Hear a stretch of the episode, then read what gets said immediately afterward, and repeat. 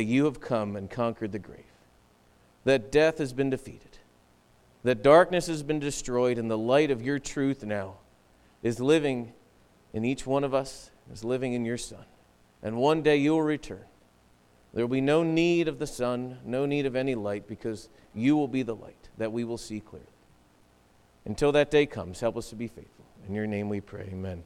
Before I go, though, I just want to say thank you guys for helping us. And guess what? You have to wait all the way until next Easter to blow one of these out. So thank you guys very much. You can go.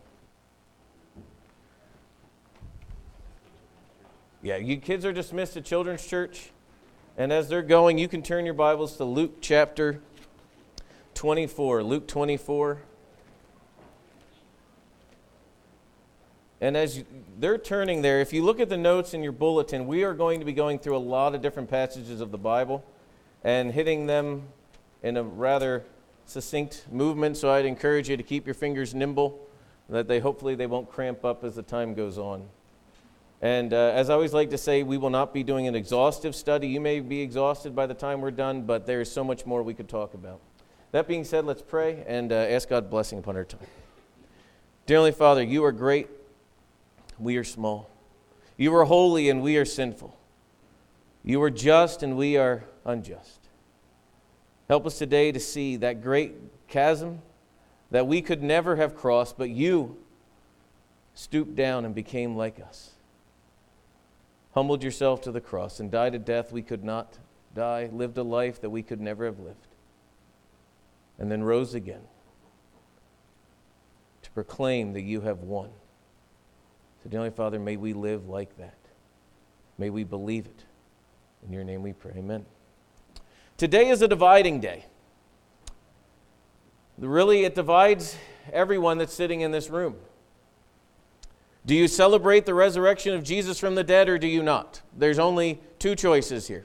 Either he did rise from the dead or he did not. When you get to the bottom of it, when you strip it all away, Either he rose from the dead or he did not. No one somewhat rises from the dead. There is no middle ground. Either you're dead or you're alive. Either Jesus rose from the dead and now we respond to it, or he did not rise from the dead.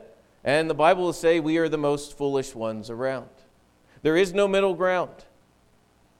But I'm going to make an assumption. I'm assuming that the reason you gathered today is because you believe what was recorded to us in God's Word as the truth that we are celebrating that the tomb is empty and that he is alive and we do serve a risen Savior. The title of the message today is about as simple as you can get He is risen. And we're going to look at the resurrection account in the Gospel of Luke here. And as we go through this, I'm going to encourage us to pause and to think at some of the phrases that we so quickly read over because we're living in the day and age we live in that we don't pause and reflect on these things. So We'll be reading Luke 24, 1 through 12. But on the first day of the week at early dawn, they went to the tomb, taking the spices they had prepared, and they found the stone rolled away from the tomb. But when they went in, they did not find the body of the Lord Jesus. While they were perplexed about this, behold, two men stood by them in dazzling apparel.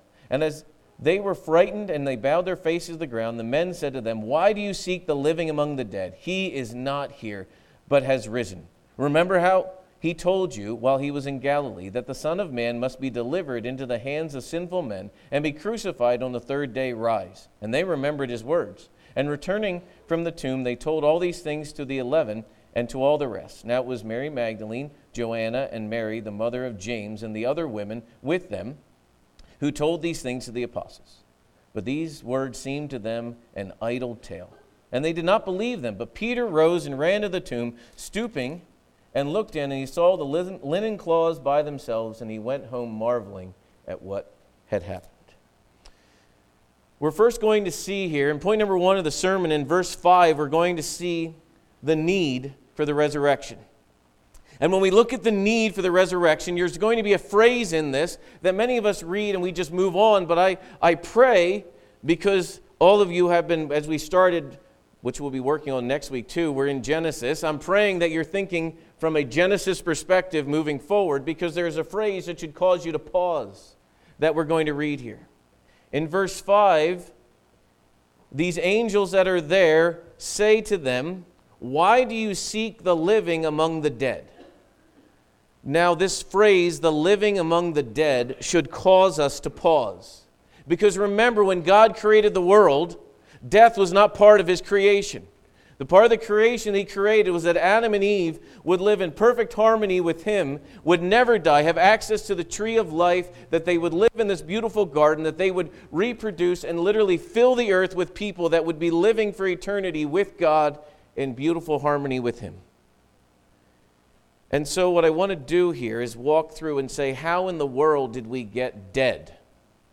Because many times we, we hear this, why you're looking for the living among the dead, because immediately we should say, why is death even around? Because it was not in the garden. How did it get here? And so, what I want to do is, I want to walk through the Bible, walk through these biblical texts to get us to this point where these are the things that should be ringing in our ears. That this statement that the angels made, why are you looking for the living among the dead, should cause us to say, why is there even death at all? And what Jesus did about it. So let's go back to Genesis. Look at Genesis chapter 2.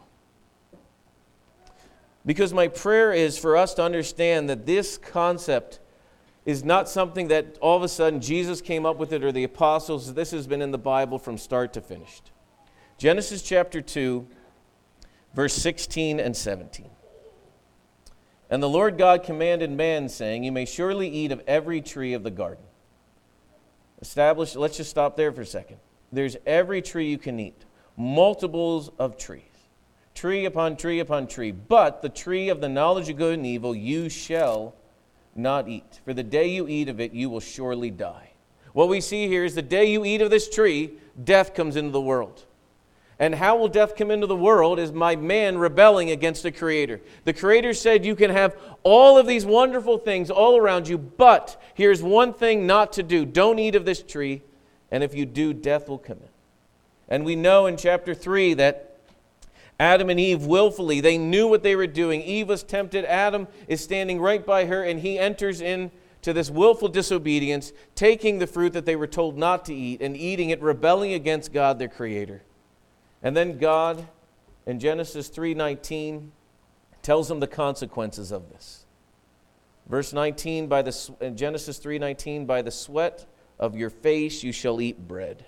This work that I gave you at the garden that was supposed to be a joy now is going to become a toil, and work that was supposed to be fulfilling is now going to be difficult and hard, and it's going to bring bread to you, and you're going to struggle and do this until you return to the ground from which you were taken, for you are dust, and dust you shall return. So, what we see here is Adam and all of his descendants are now born with a sinful heart and rebellion against God. I want you to turn to the Psalms with me. Turn to Psalm chapter 14.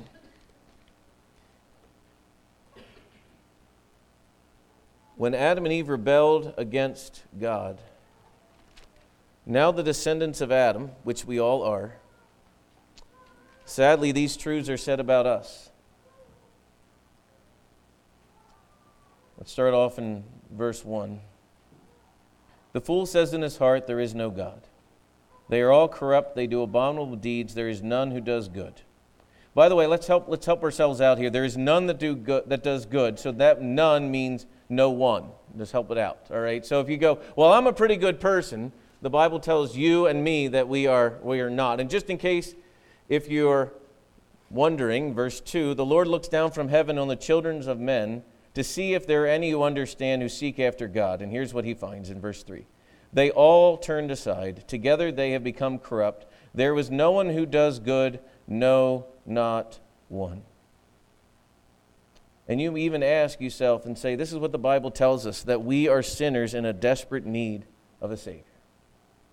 Many times, sadly, I, I, I, it's just a struggle because sometimes Christians, I would say, because they say this wrongly, Christian people can be seen by the world as like holy rollers. And I would say, if Christians really understood what the Bible says, they would say, no, we are not holy rollers. We are saved by grace. We are sinners that have been saved by grace.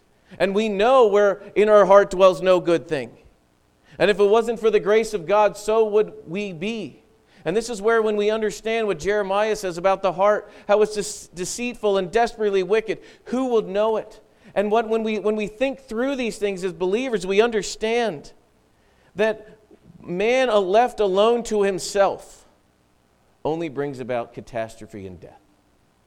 There's a great, great, great novel that talks about this, The Lord of the Flies. I Just read it and you'll just you'll understand it all at the end. That you go, you take this group of people, put them on an island, what happens? Not good. Disaster upon disaster. And so that is why the Bible talks about you need a new heart. You need to be born again because your own sinful nature is only going to lead you into more and more sin. And this is what we see from Adam our desires. Desires that are in our heart need to be continually brought before the Lord and saying, Lord, check, see if there's any wicked way in me and lead me in the way everlasting. And so when, when we're tempted to look down our noses as if we're better than one another, I would say pick up your Bible and read, and the Bible will give you a good dose of who you really are, that by the grace of God, so go you. Each one of us is capable of rebelling against God every single day, and I would even argue when we do it wholeheartedly. Uh, that's why, sadly, many people really can't stand the Bible because the Bible confronts them of saying what they're doing is wrong. And let's be honest, none of us like being confronted, all right? I don't know about you, but when my wife tells me something that I know is right and I know that I like, you're right, Allison, I don't really like to say you're right. I like to go, well, that's a good idea. And I have to wait a little bit, so then I'll do it. So that way I'm not proving to the fact that she was right because my own flesh is what? Tim is right all the time. It's only a matter of time until she comes over to my side. But what I see in my heart pride upon pride upon pride. And so then, when it even comes to salvation, what do we think? I can save myself. I can be good enough to save myself. I don't need this or that. I can do it on my own. But what we need to do is turn in our Bibles to Romans chapter 5. Remember, we're asking ourselves, how did this death come about? Why are they even saying, Why do you see the living among the dead? Romans chapter 5, Paul is going to help us here quite a bit. And in Romans chapter 5, verse 12, Paul says there, Therefore, just as sin came into the world through one man, who's the one man? Adam. All right, sin came into the world through one man, and death through sin, so death spread to all men because all have sinned. It's about as clear as you can get. That death came into the world through one man, and it has spread to all of you that all of you have sinned. And this is one thing we all have in common that we're sinners in need of a Savior. And this happened, and so we have to ask ourselves how does anything happen that stops this problem? Because Romans 3:23 reminds us that the wages of sin is death. All right, the, the, what we earn every single day when we sin and rebel against our Creator is death upon death upon death. It is not just we earned it once, but it's every time we rebel against God. Every time we say, I want to do my own desires, I want to go my own way, I am not going to submit to your rule and to your reign. And so what do we try to do? We either suppress the truth and ignore it and run and say, There is no God and we're just going to ignore that, or we blatantly rebel against Him. And so when we think through this for a moment, we need to move down to verse 18. Romans 5:18. Therefore, as one trespass led to condemnation for all men. This one trespass was Adam that rebelled against the Creator, and it led to condemnation for all of us. And so, what we see in Adam, who was our representative, because we are descendants of Adam, as we see in Adam, we see Adam was in the garden in a beautiful paradise, a beyond paradise. And in paradise, he rebelled against his creator. The creator said, You can do all of these things, just don't do this one thing. And Adam said, I want to be my own God. I want to be my own maker. Don't tell me what to do. I'm going to do my own thing. And rebelled against God. And in that rebellion, all of us then fall in. And then time and space happened where the true second Adam came the Adam that was the true man, the second Adam, which is Jesus Christ himself. And not only did he live the perfect life when he was tempted, but when Adam was tempted in the garden, he failed. But what do we even see about Jesus' temptation?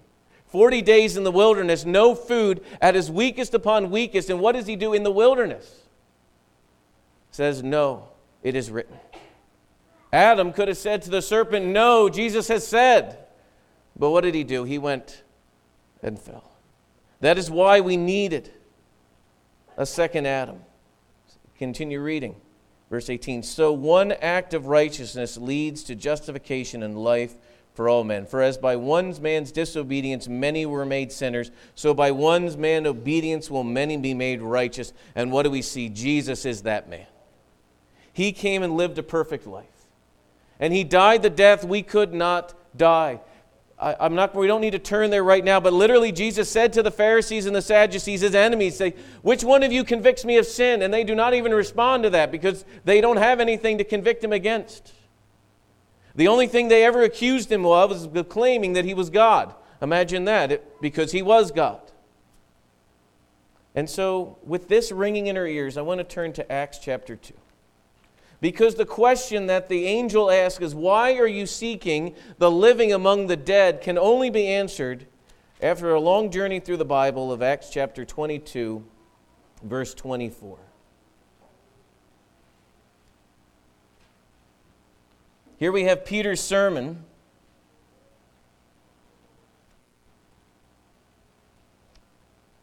In Acts chapter 2, verse 20, 24. If you don't have this verse underlined in your Bible, I'd encourage you to. Here's what Peter said God raised him up, meaning Jesus, loosing the pangs of death because it was not possible for death to be held by it. The reason why Jesus could not be held down as from death was because he lived the perfect life. Sin had no claim over him. So when he died, death could not hold him. It couldn't even put its if you want to call it talons in him, because he lived the perfect life. That's why he was raised from the dead. And because he lived the perfect life, we then can live in newness of life with him. In Acts 2:24 there again it says God raised him up loosening the pangs of death because it was not possible for him to be held. I encourage you to remember that because when our loved ones pass away, when our loved ones go to the grave, death holds them until Christ returns and says, I've conquered it all. So, the question that the angels say, Why are you looking for the living among the dead? is because he's not there. Why? Because he never is going to last there because death could not hold him. Next, we're going to see back to Luke 24. Luke 24. And in Luke 24, verse 6.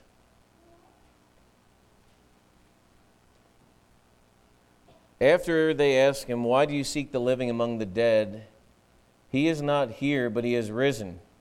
And then there's a phrase afterwards that I, I don't think is said with any type of come on, but remember how he told you while he was still in Galilee.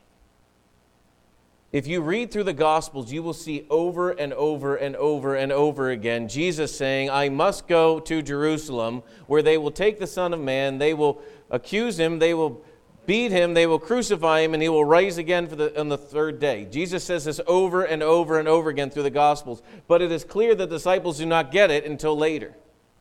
And this is where they're starting to get it because you see this and it says in verse 8, and they remembered his words. Oh, that's right. And what he said actually came true.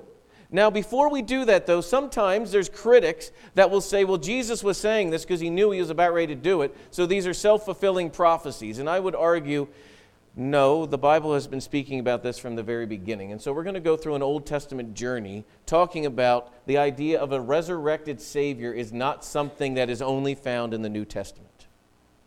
Um, you will see this in 1 Corinthians 15 4. Uh, you don't need to turn there, but just uh, Paul is saying he rose again according to the scriptures. All right? Well, if Jesus is the only one that talks about the resurrection, well, they're not talking about those scriptures. They are talking about the Old Testament when Paul is writing 1 Corinthians. And so you have to say, well, where is Jesus' death, burial, and resurrection talked about in the Old Testament?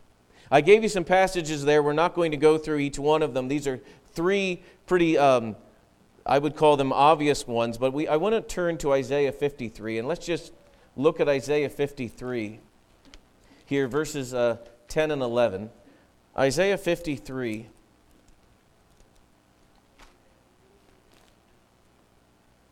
Speaking of the Messiah here, this is the passage that Pastor Caleb spoke out of in um, the Good Friday service, and we read the whole thing. But I want to look at verse 10.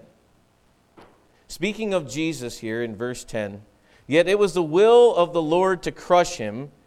He was put him to grief. He has put him to grief. It was the will of the Lord to crush him when his soul makes an offering for sin. The only offering that could be made for sin was a death offering. It was like the killing of the lamb, but the blood being spilled. And it was the will of the Lord to crush him, to offer his life as that sacrifice for sin.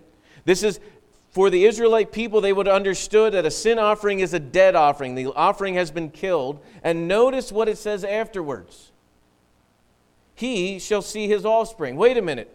The offering that has been killed will do what? See its offspring. And not only that, he shall prolong his days, meaning this offering is living after the offering has happened. This here in the Old Testament is saying this offering is going to be killed, going to be crushed, yet he will see things in the future, his offspring, and he will prolong his days. What we see here is Isaiah proclaiming that this offspring will not ultimately die, will not ultimately be crushed. He will see his offspring, and he shall prolong his days. The will of the Lord shall prosper in his hand. The texts go on and on. You can look at the ones in Psalm, you can look at the one in, in uh, Daniel there as well. But one of the things we need to make sure we understand is that temple sacrifices were needed yearly. Because the sacrifice was not the ultimate sacrifice to forgive sins. Every year of the Passover, the families would bring a lamb to offer for their for their sin for that year because the Lord was teaching them that sin is something that must be dealt with, it cannot be passed over. And what we see is these offerings would happen year after year, and the families would bring these year after year, and you're supposed to start feeling like, when will this ever end? When will this ever stop? Will you continue to keep bringing the Passover spotless lamb? But when Jesus came, all things changed. Turn with me to Hebrews chapter 10. Hebrews chapter 10, verses 12 through 14.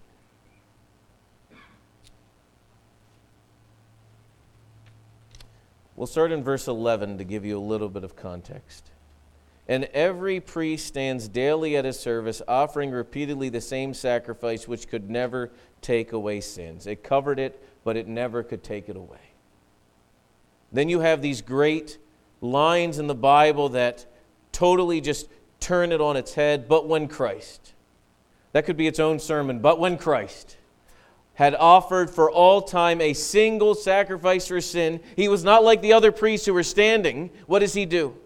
He sits down at the right hand of God, waiting for the time until his enemies will be made his footstool. For by a single offering he has perfected for all time those who are being sanctified. This is what we see this perfect sacrifice. This sacrifice that did away with sin, the sacrifice that was made, and no more does it need to be made. Turn again back now to Romans chapter 5. I know we are all over the place, but just hang with me. Romans chapter 5, verse 19. The problem, what I'm trying to explain to you, is this is not just something that is found in one passage of Scripture. This is all throughout the Bible. Romans chapter 5, verse 19. And we're going to read this again. For as by one man's disobedience many were made sinners, so by one man's obedience many were made righteous. That is the gospel alone. That your sin continually is to separate you from God, but there must come a time where you cast yourself on God, saying, I repent of my sin. I cannot save myself. I could never make myself good enough to stand before God. So each one of us is confronted with this issue. Each one of us in, in our lives is going to either say either Jesus did rise from the dead, and now what? Or he did not, and a group of people running around like you believers are the craziest people ever that think that dead people live. Well, that response was seen in our passage here. We're going to go to a couple other passages, but let's go back to Luke 24. Luke 24 here, verses 10 and 11. And we see the Marys that were there. And what they did after they were told this, they immediately went and told the disciples, Hey guys, he is risen. But in verse 11, these words seem like idle tales. Uh, there's other translations that even say they seem like fairy tales. You see that Jesus is raised from the dead, he's not in the tomb. They run back and tell the disciples. The disciples are like, I don't know about this. All right, Peter, though, good old Peter, as he's sitting there, he says, I've got to check this out for myself. And what he does, he, he noticed he even runs to the tomb and stooping down, he looked in and he saw, and he went home marveling at what had happened. So we're going to see some several responses to the resurrection, and I'm even going to say these responses are what we see today. First, you're going to see the response of sharing it with others. The tomb is empty, we go and tell the world. Because what we see all around us is the world trying to fill themselves, trying to satisfy themselves with so many things that do not satisfy, so many things that are satisfactory for a moment. The Bible calls these the fleeting pleasures of sin, where I would really, truly do believe if the world would allow themselves to pause for a second and to think, they would realize what they're pursuing after is just fleeting, fleeting pleasure. It's like trying to grasp the wind. But what we see here is when these women run and they tell the disciples, we see some looked and said, No way. That's too good to be true. That's a fairy tale. Peter, he comes and runs and he believes. And so we're confronted with this. What is our response to it? There's two more passages of scripture I want to look at at our response. One is in 1 Corinthians 15. So turn to 1 Corinthians 15. How do we live in light of today? Because if we're not careful,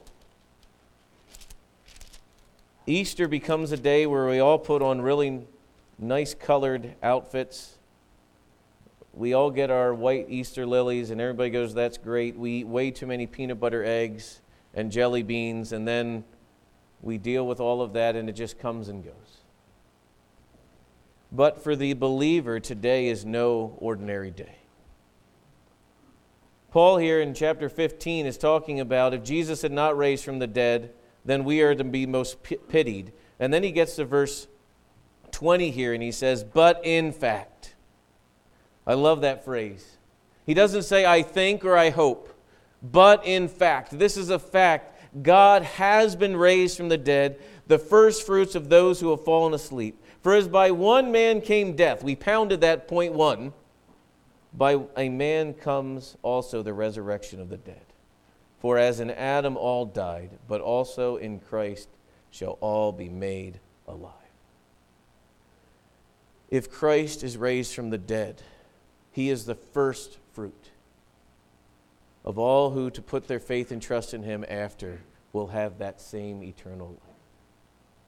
So when you this spring are going out and you're looking at your trees wondering did this one make it through the winter or not and you see one bud, what does that bud remind you? That there's other buds that are yet to come. There's other branches and flowers that are yet to come. You start to see that. And what we see in Christ rising from the dead is the beginning of a multitude of people. The Revelation tells us that there will be myriad upon myriad, thousands upon thousands, all because of Christ's perfect life and sacrifice.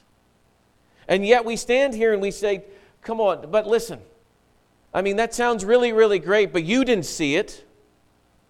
I mean, this couple thousands of years from now, how do you know that the tomb is empty? Because I've seen a lot of empty tombs. You go over to Israel, there's a lot of tombs, there's bodies aren't there. You go to Egypt, guess what? The bodies aren't there in a lot of tombs. Well, some of them have been stolen, all right, but the bodies aren't there. So, what does an empty tomb prove?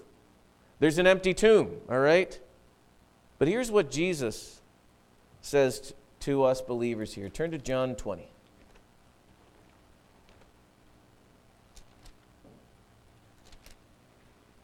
Remember when Thomas was really wrestling? Did Jesus actually raise from the dead? Remember, Jesus stands before him and he says, Put your hands in my fingers in my side and all these other things. And here's what Thomas, when he says, and he sees this and he says, Do you disbelieve or believe? And Thomas says, Oh Lord my God, yes, you are Jesus. And here's what Jesus says. And I really do believe he is not speaking necessarily to the 12 there, but to us to this day here. And he says, have you believed me because you have seen me? Blessed are those who have not seen, but yet believe. He's speaking to us.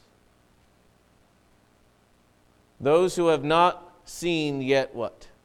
Believe. That is called it is not faith into that we're standing, hoping that we're going to jump into the void, hoping that someone catches us. What faith is, is what we believe that has been reported to us. We believe, as Paul says, this is fact. We do not have a blind faith. We have a faith in what God has done in the past and what He's able to do in the past, He is faithful to do now. And we praise Him for what He has done, what He's doing now, and what He will continue to do. So we're, every year when Easter rolls around, we're confronted. I mean, we all sang, I mean, the choir got up here and sang a phenomenal song. I don't know why you guys don't do more of those. It's just a little side note like, hey, it was great. I mean, you put a lot of work into it. Thank you very much. And I love it. And they boldly proclaim that. And then we as a church stood up here and boldly proclaimed that he has risen. Hallelujah, all these things like that, that we all sit here and say, and it's really easy to say in a nice, warm place where there's not a whole lot of persecution. None of you had to go. I wonder if my house is going to get burned down while we're here. Am I really going to have to stand for this or not? It's easier for us to say, but the real rubber meets the road when we go, do we live like it? Do we, when we wake up each day, do we realize that we, by God's grace, get to serve a risen Savior? There is no pilgrimage that we need to make to go find the, the guy that started Christianity because guess what? He is alive. We don't have to sit here each day and say, Well, I hope that the fates will look favorably upon me.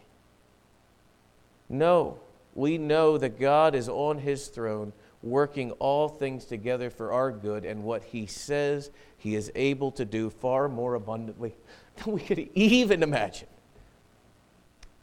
But, believer, we cut ourselves short when we are not gracious with others we cut ourselves short when we look down a proverbial nose and say, I can't believe you don't believe it. And we go, because such a time you were there as well.